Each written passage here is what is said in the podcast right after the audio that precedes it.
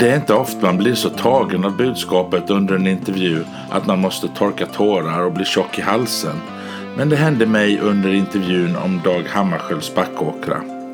Dag Hammarskjöld är en svensk som verkligen gjort ett avtryck i historien. Det blåser isvindar när jag besöker Backåkra och ändå levererar Backåkra fantastiska vyer. Men jag väljer att vänta med att besöka meditationsplatsen till en dag när solen värmer stenarna som man kan sitta och filosofera på. Jag träffar Karin Erlandsson och hennes dotter Kristin Erlandsson, intendent och viceintendent på Backåkra, som berättar om Dag Hammarskjölds liv och hans museum.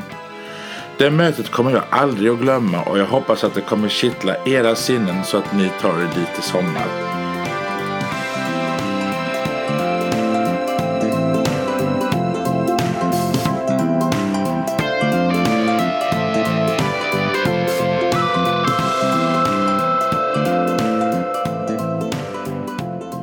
Då får jag tacka så jättemycket för att jag fick komma hit. Vi är på Dag Hammarskjölds Backåkra.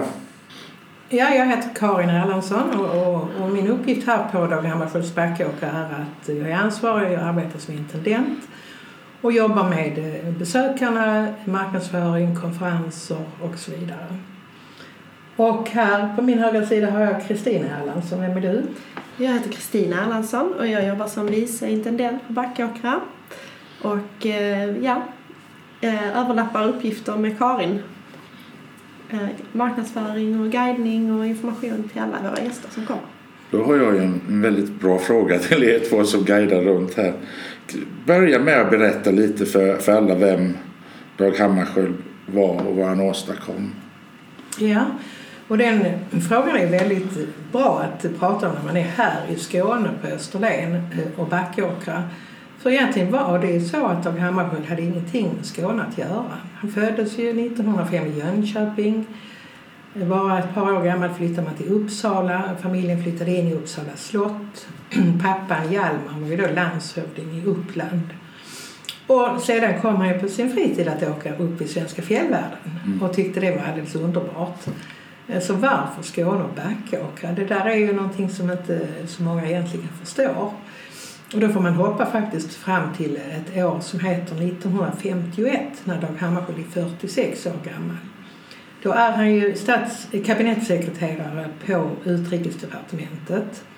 Han är ungkarl, han bor i Stockholm, han har en stor familj. Familjen Hammarskjöld är en stor familj med bröder. Han hade ju tre äldre bröder. Men han hade ingen eh, eh, eh kvinna eller familj nära sig. Han eh, har många uppdrag på sin fritid. Bland annat är han ju då ordförande i Riksbanken. Och Riksbanken vill ha ett porträtt målat av Dag Hammarskjöld. Och eh, det faller på konstnären Bo Beskow att göra detta porträttet. Och eh, här bakom mig eh, i våra konferenser där vi sitter just nu har vi också ett porträtt, just det porträttet Bo Beskow målade av Dag Hammarskjöld då i Stockholm hösten 51.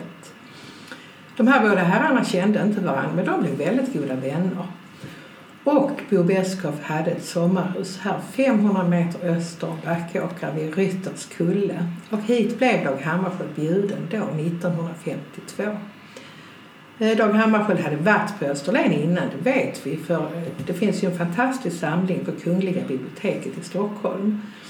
Och där eh, kunde man, kan man bland annat hitta ett vykort som han skrev till sin mamma från Österlen när han var 25 år gammal. Då var han på cykelsemester här. Mm. Det får man nog komma ihåg att just det cykelsemester var otroligt vanligt. Mm, det är sant. Jag pratade med min, min svärmor som tyvärr inte finns kvar. Hon och hennes pappa åkte på cykelsemester runt hela Sverige. Mm, det var det sättet man tog sig fram. det kan man göra än idag. Det välkomnar vi. och det är intressant också varför han valde Österlen. För det där har jag också letat efter. Och då, han hade tre äldre bröder. De två äldsta barnen var på konfirmationsläger här i Glemmingebro kyrka. Så vi vet att han och hans mamma bodde på hotell Ystad Saltsjöbad under två somrar. Och på det sättet har han ju blivit intresserad och nyfiken på Österlen och Skåne. Nåväl, han kommer hit 52 och hälsar på Greta och Bo Beskow vid Rytters kulle. De går ut här på eh, Kåsebergåsen som det heter här utanför Backåkra. På heden och vandrar. Dag Hammarskjöld var ju som bekant väldigt förtjust i vandring då i fjällvärlden. Men han blev förälskad i landskapet här och eh, vidderna 180 grader Östersjön, backsipporna. Han hade ju ett väldigt stort naturintresse och intresse för djur och, och blommor och så vidare. Eh, så han frågar Bo Beskow, vet du om det finns någonting till salu här man kan köpa? Och då berättar Bo Beskow att han visste att Anton Jönssons fiskestuga nere vid Sandhammaren var till salu. Och på den vägen blev det. Den lilla stugan med ett rum och kök köpte Dag Hammarskjöld. Alltså då innan han blev generalsekreterare i Förenta Nationerna, ja. vilket han ju blev i april 53. Så den här lilla stugan som familjen Hammarskjöld fortfarande äger var ju där han egentligen bodde när han var här på Österlen. Eh, för när han sedan kom att köpa denna gården 1957 då bodde ju Dag Hammarskjöld i New York.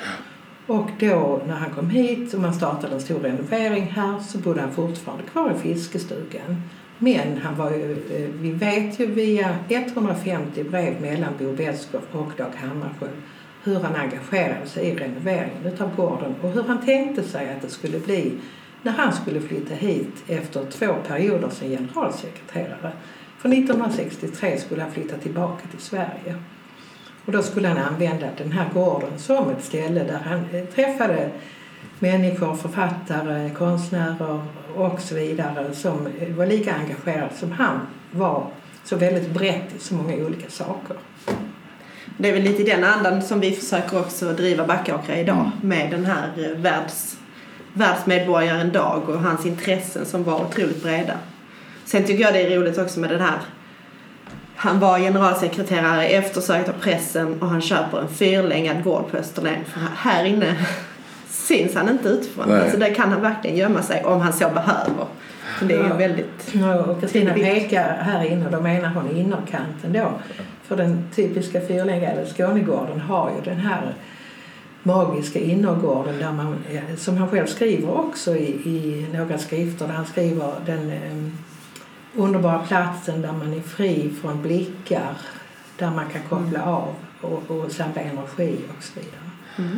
Han har en väldigt intressant historia egentligen. Liksom han, han, eh, jag läste på nu innan jag kom hit men han, han blir statsråd och, och håller ministerposter i en socialdemokratisk regering utan att vara socialdemokrat.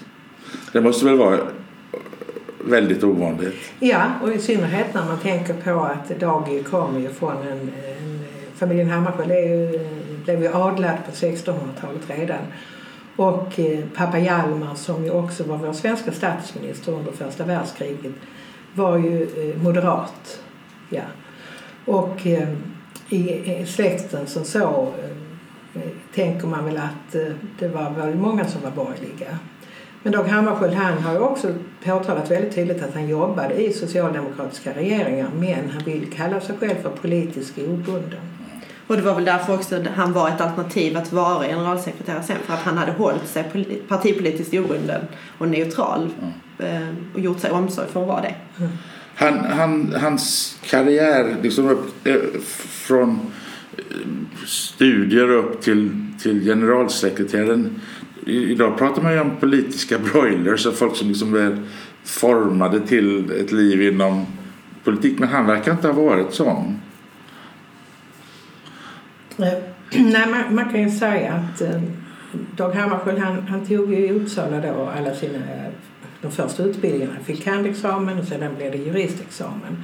Och 25 år gammal sedan flyttade han till Stockholm och då börjar han ju, fortsätter han börjar jobba åt Finansdepartementet med arbetslöshetsutredningar. Men han fortsätter läsa då ekonomi som han haft med i sin fil. examen och tog ju så småningom en docent i ekonomi just.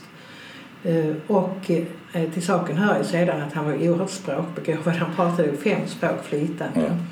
Så han kom ju att representera Sverige åt Finansdepartementet och åt eh, Utrikesdepartementet i olika organisationer som till exempel OECD, Eh, och eh, det var på det sättet han blev lite känd i Europa.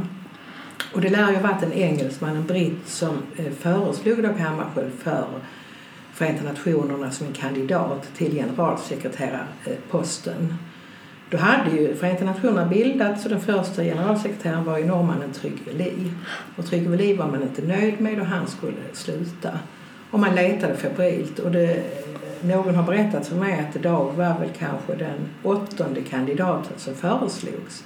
Men stats, de stora stats, de stormakterna accepterade, inte godkände inte flera kandidater. Och när britten föreslog Hammarskjöld så tittade man på varandra och sa vem i all sin värld är det? Ja. Så han var ju inte känd i världen. Och han trodde ju själv aldrig att han skulle bli... Han, han gjorde ju några uttalanden bara några dagar innan han... Har jag inte rätt i detta? Jo. Några dagar innan han blev vald Ja. och de gick ut med det. Och han liksom bara, nej. Var det inte, han pratade med Bo Beskow. Det var när han blev eh, eh, avslutningen på porträttet eh, som Bo Beskow gjorde. Och Bo Beskow har beskrivit detta. Han har ju gjort en bok, skrivit en bok om Dag Hammarskjöld som heter Porträtt av Dag Hammarskjöld. Och där beskriver Bo Beskow att han säger till Dag, men du skulle väl kunna vara en perfekt generalsekreterare. Och då svarar Dag, skrattar högt i luften och säger ja, det tror jag aldrig skulle kunna bli aktuellt. Nej. Och någon dag senare får han frågan. Han, han, han håller ju sina två perioder under en väldigt svår tid. Alltså när det är väst mot öst och, och i ordentliga schismer ju. Och, Ja, det var ju så oroligt. Och, och det var ju också... det hade varit två världskrig. det ska man komma ihåg världsläget. Det kalla kriget och det var ju väldigt, väldigt oroligt. Och Förenta Nationerna höll, höll på att byggas upp. Och under de åtta åren som Dag Hammarskjöld kom att vara generalsekreterare så kan man ju säga att han bidrog till att Förenta Nationerna blev ett, ett organ för så många länder i världen. Och det var ju framförallt de små länderna som eh, blev väldigt eh, pushade, kan man väl kanske säga, av Dag Hammarskjöld till medlemskap. Eh, för han påstod ju detta väldigt starkt att varje land har en röst i generalförsamlingen. ja. Och det är inte så att USA eller Ryssland har mer att säga till. Så han kämpade ju väldigt mycket för de små länderna. Jag blev lite förvånad när, när, eh, när jag läste att Svenska Akademin hade varit engagerad i detta tills dess att jag läste att han hade suttit i den. Ärvt posten om jag förstår saken rätt. Det kan man väl egentligen inte göra. Men det är ju rätt så tillvida att pappa Hjalmar Hammarskjöld satt på stol nummer 17. Ja, Och Hjalmar dog ju efter det att Dag lämnade Sverige så eh, 1954 eh, dog Hjalmar Hammarskjöld. Och då blev eh, Dag Hammarskjöld erbjuden att efterträda honom på stol nummer 17. ja. Vilket han också gjorde. Han hade ju sitt inträdestal. Det var väl hösten eh, 54. Och eh, eh, engagemanget då, att han kom in i Svenska Akademin. Jag, när jag jobbade här, vilket jag gjorde på 90-talet, nio år, eh, och då eh, brukade jag fråga Svenska Akademins ledamöter som ju fick bo här på Backåkra och, skriva böcker. Då brukar jag fråga varför satt Dag Hammarskjöld i Svenska Akademin? Han har ju inte skrivit så många böcker. Och då förklarade man för mig att ända sedan Gustav III startade Svenska Akademin så har man alltid haft av hävd någon som har kompetensen ekonomi juridik. Det hade. Hjalmar Hammarskjöld, det hade Dag Hammarskjöld och en liten parentes är att det har man inte haft den kompetensen de senaste 20 åren. Nej. Men det finns en annan sak som är väldigt intressant som inte så många människor känner till. Och det är att Dag Hammarskjöld blev erbjuden att efterträda Anders Österling som akademins ständig sekreterare 1963. Och det vet vi att frågan har kommit men vi vet aldrig vad han svarade. Nej.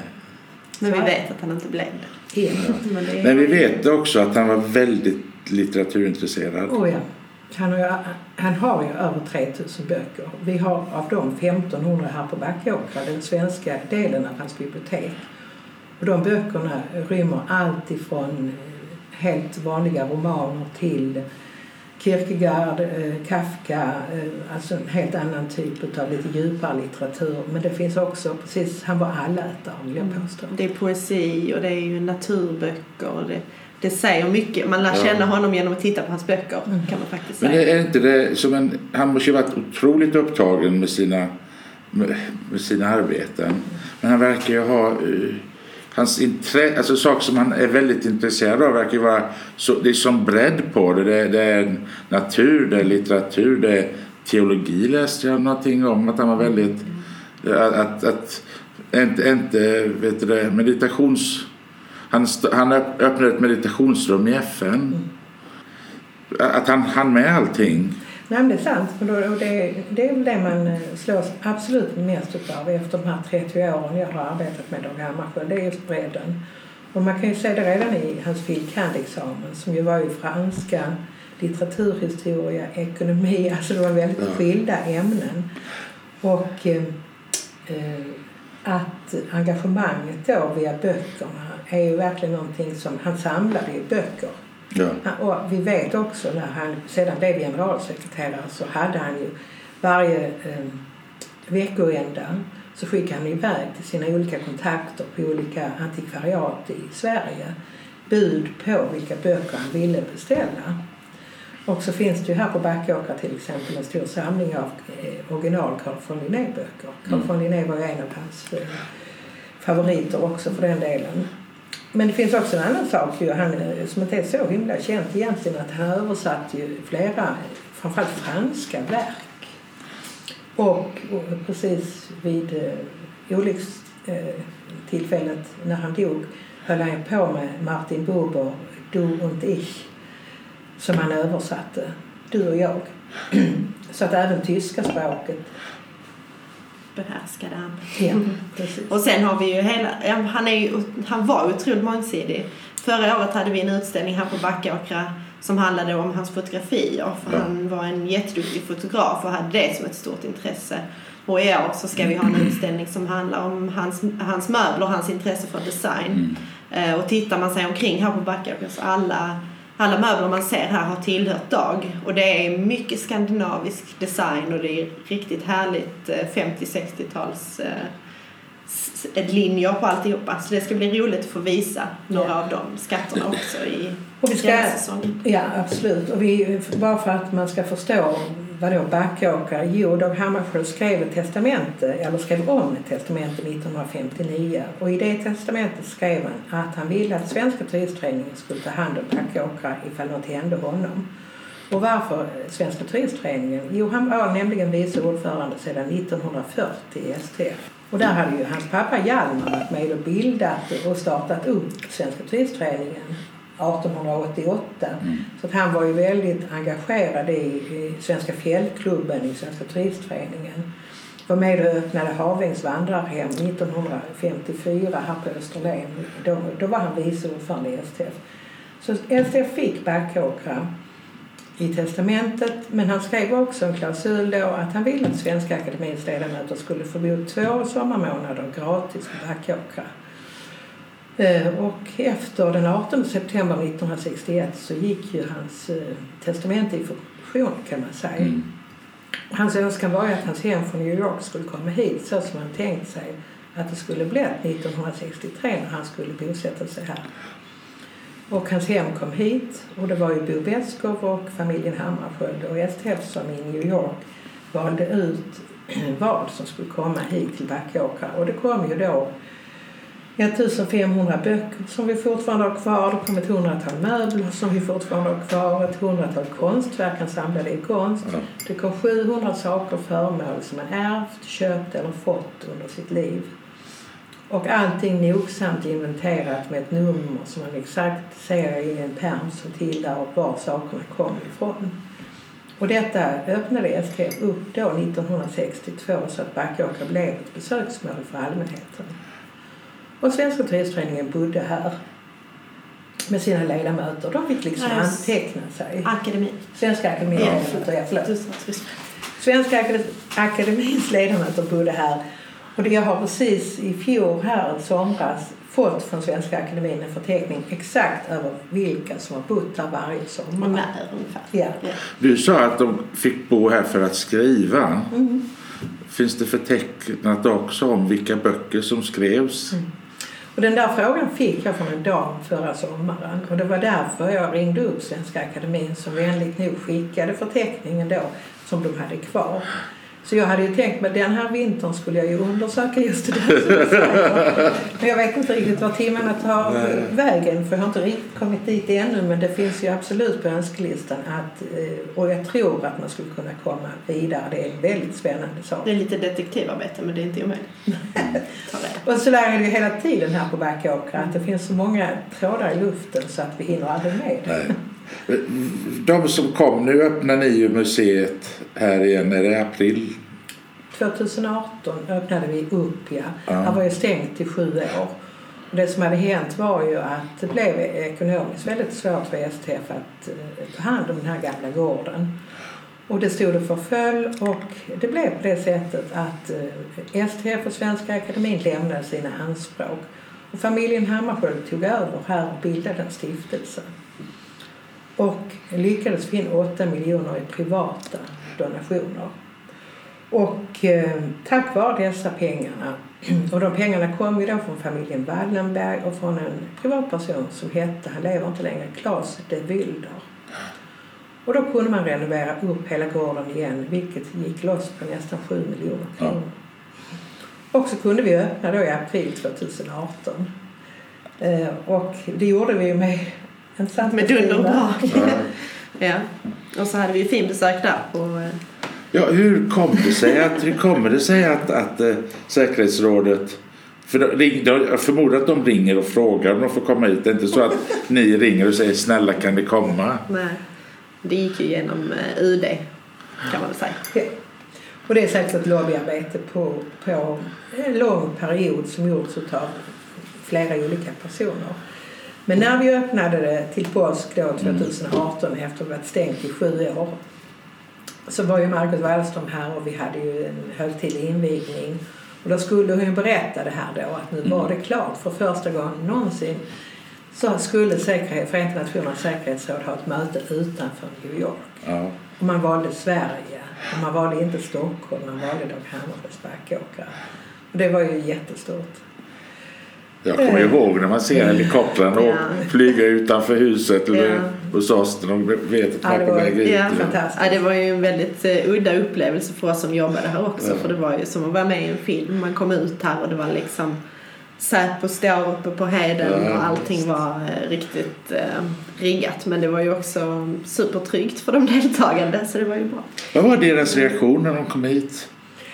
Man ska veta då, det var UD och Säpo skötte ju hela säkerhetsarbetet och det var ju rigoröst. Och i det här rummet vi sitter nu till exempel låste ju fyra Säpo-killar in sig, drog för gardinerna och bar in stora lådor. Vi visste inte vad de gjorde. Nej. I efterhand fick vi reda på att de röntgade väggar, golv och tak så att det inte fanns någon avlyssningssyn, Ja. något litet chip Ja. eller så här. Och sen var det ju 130 poliser som jobbade per dygn. Och vi i personalen då, vi, vi, när de kom åkande i kortegen upp här på grusvägen, det var, allting var avspärrat en kilometer runt Backåkran. Ja. Och vi tänkte för oss själva, vad tänker de nu? Mm. Och då har vi egentligen inte vetat vad de tänkte förrän vi lyssnade på Olof Skog när han sommarpratade denna som, eh, 2019. Olof Skog var ju vår svenska ambassadör i New York och han satt ju med i säkerhetsrådet. Och Svenska FN-ambassadör. Ja. Ja. Och han eh, berättar då när han sommarpratar, det var fantastiskt, eh, om ni inte lyssnat på det så ladda ner det. Men då berättar han att det första Antonio Guterres, Förenta Nationernas generalsekreterare, säger när han sitter här vid huvudändan. När jag kom åkande på grusvägen upp i det tomma landskapet, öppna landskapet, så fick jag en flashback. Och jag ser en situation i ett fattigt land i världen och så vidare. Så att det var väldigt intressant. Eh, tänkte jag. Jag var, fick själv vara med att ta emot Kofi och någon annan 1999 här på Backåkra när de var på besök. Och Kofi Annan sa ju eh, de här orden. Vet du om att du bor i ett land på gränsen mellan öst och väst? Eh, Eh, Ett fredligt land och det kanske största problemet du har när du vaknar är vad du ska äta till kvällsmat. Mm. Och det var ungefär samma reaktion från Antonio Guterres som ju blev den tredje generalsekreteraren på Backåkra för övrigt. Ja. Men de pratade ju också om eh, the Backåkra feeling. Mm. Fick vi ju höra att man pratade om att man förstår vad det var som attraherade Dag här ute till den här platsen. För det är ju någonting magiskt.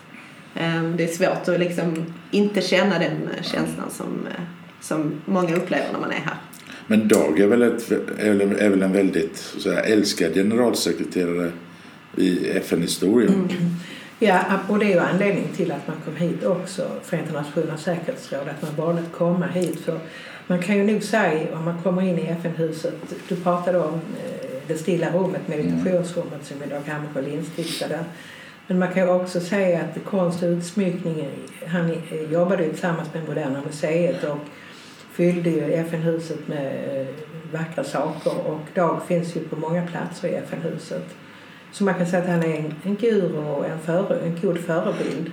Och hans sätt att vara generalsekreterare, det är ju jätteintressant för han var ju tydligen väldigt modern i sitt sätt att, att, att arbeta som ledare. Så vi har här på Backåkra mycket grupper, mycket yrkesgrupper som kommer som vill diskutera just Dag Hammarskjölds ledarskap. Det känns ju lite konstigt 2019, Ja. 2018 att sitta och prata om någonting som hände på 50-talet. Eh, Så kan vi också säga det Kristina som vi var med om i augusti i fjol och som faktiskt kommer detta året också som heter United Nations System Staff College. Och det är ju då eh, FNs eh, interna eh, ledarskapsutbildning för ambassadörer från hela världen. Och i fjol i augusti var de 20 stycken här och vi stängde ner Backåkra. 20 ambassadörer från hela världen som eh, jobbade här. Eh, A deep dive heter konceptet. Det betyder en djupdykning då i dig själv, i Dag Hammarskjölds anda. Mm. Eh, Och det var väldigt intressant och de var helt lyriska efteråt och vi fick fantastiska tackbrev. Och i förra veckan fick vi reda på att de bokar augusti fyra dagar i år. Kul. Ja, väldigt kul. Dag Hammarskjöld hade gillat det. Ja, det förstår jag. Ja, men jag. När jag läste om honom så fick jag också den här bilden av att han var väldigt rakryggad i, i just kampen mellan öst och väst eh, under tiden som han var generalsekreterare. Att han inte... Alltså, var inte han var inte lafsig vare sig åt höger eller vänster utan alla... Han fick påtryckningar från Ryssland, han fick påtryckningar från, från, från väst och liksom när han... Han stod, Stod han var rakryggad, väldigt ja. rakryggad, ja. Man säger ju att han var en extremt duktig diplomat. För han ägde också förmågan att lyssna Ja, och läsa av situationer. Men han hade också den viljan att inte sitta bakom skrivbordet utan åka ut till de olika länderna, träffa världens ledare, kanske till och med bli god vän med dem. mm. Och det vet vi eh, exemplet från Kina när han blev god vän med eh, Xu Lei i Kina och då pratar vi 1955 på våren. Där satt ju nio amerikanska flygare fast i Kina efter Koreakriget. Mm. Det var en av de stora uppgifterna Dag hade initialt som generalsekreterare. Ett uppdrag att försöka förhandla och, eh, och det blev ju så lyckosamt så att de här båda herrarna, Sean Lei och Dag Hammarskjöld, blev ju väldigt goda vänner. Och eh, den 29 juli 1955 var Dag Hammarskjöld på Österlen. Han var här. Han firade sin 50-årsdag. ja. Det kom ett telegram från Kina. Nu släpper vi de amerikanska flygarna fritt. Lite eh, förkortad version av det hela Ja. men eh, grattis på 50-årsdagen. Så att eh, det var ett bra bevis på att eh, på den tiden kunde fungera på det sättet. Nu, nu när folk kommer hit som på museet, vad får de uppleva när de kommer till Backåkra? Man får ju verkligen en, en naturupplevelse först och främst. Man slås ju av naturen när man Mm. kommer hit. Eh, Dag jobbade ju hårt för att det skulle bli ett naturreservat här. Han la väl grunden för det skulle man kunna säga. Eh, Och därför är det inga träd planterade här. Man låter naturen vara det den är. Eh, Och då så ser man ju vissa dagar som idag så ser vi havet här till och med härifrån. Ehm, Och sen så har vi ju då själva gården som ligger helt avskild. Och ehm, så har vi ju ett litet café för eh, museigästerna. Och sen har vi utställningen och då har vi en permanent utställning om Dags liv som eh, beskriver liksom vad, hur hans liv ser ut och de stora milstolparna. det är svårt att få in allting i en utställning för det finns mycket att prata om. Ja, precis. Men, eh, och sen så i år ska vi då ha en ut- utställning om design och möbler och så. Och, eh, och sen har han ju även väldigt mycket konst så vi har också en permanent del som är konst och skulptur. Eh, Men det är ingen stor gård så man får liksom inte plats många hundra här men det ger också en ganska intim känsla. Eh, Och sen har vi ju en eh, del av huset där man kan förlägga sina konferenser om man vill det. Ja. Och det är här bland Det är annat? här inne bland annat. Ja. Och sen har vi meditationsringen. Ja. Meditationsplatsen. Platsen. Dag och Bo hade ju en ambition att de skulle för, eh, bygga, de pratade om att de skulle ha ett meditationskapell. De använde sig av ordet kapell om jag inte minns fel. Glas. Ja, glaskapell. Men det blev aldrig verklighet, det hann inte bli det. Så efter Dags eh, död så bestämde man sig för att etablera meditationsplatsen då. Och den firade 50 år förra året. Den stod klar till midsommar 1969. Och, då, och varför det blev så den här utformningen, och detta var ju väldigt viktigt i brevväxlingen på Kungliga biblioteket kan man ju läsa då att de väldigt ofta kommer tillbaka till platsen där man kunde sitta och titta ut över havet, backse på naturen, det här eh, sakrala landskapet kan man kalla det, som alla blir berörda av när man går ut. Eh, Det var viktigt att det hände någonting där så att STF tog upp det här tillsammans med eh, Löderups församling faktiskt och då fick man en arkitekt, eh, Torsten Leon Nilsson från Ingnaberga som då fick lov att göra en utformning och han var väldigt inspirerad. Han hade varit i New York i FN-huset utav det rummet som Dag Hammarskjöld gjorde i ordning där. Och detta rummet var ju, det kom ju till för att Dag Hammarskjöld tyckte 4 000 människor jobbar i FN-huset. Var i hela friden ska man gå av och gå undan när man vill vara ensam med sina tankar? Så det var egentligen det stilla rummet, inte meditationsrummet från början. Och då fick han ju dit eh, x antal ton järnmalm från Sverige som placerades mitt i det här rummet som är lite konkav. Och Bo Beskow fick i uppdrag att göra en väggmålning, en fondvägg. Och den fick inte föreställa någonting. Och Bo Beskow gjorde en, eh, en eh, alfresco, alltså en våtväggteknik, precis så som de gamla italienarna gjorde.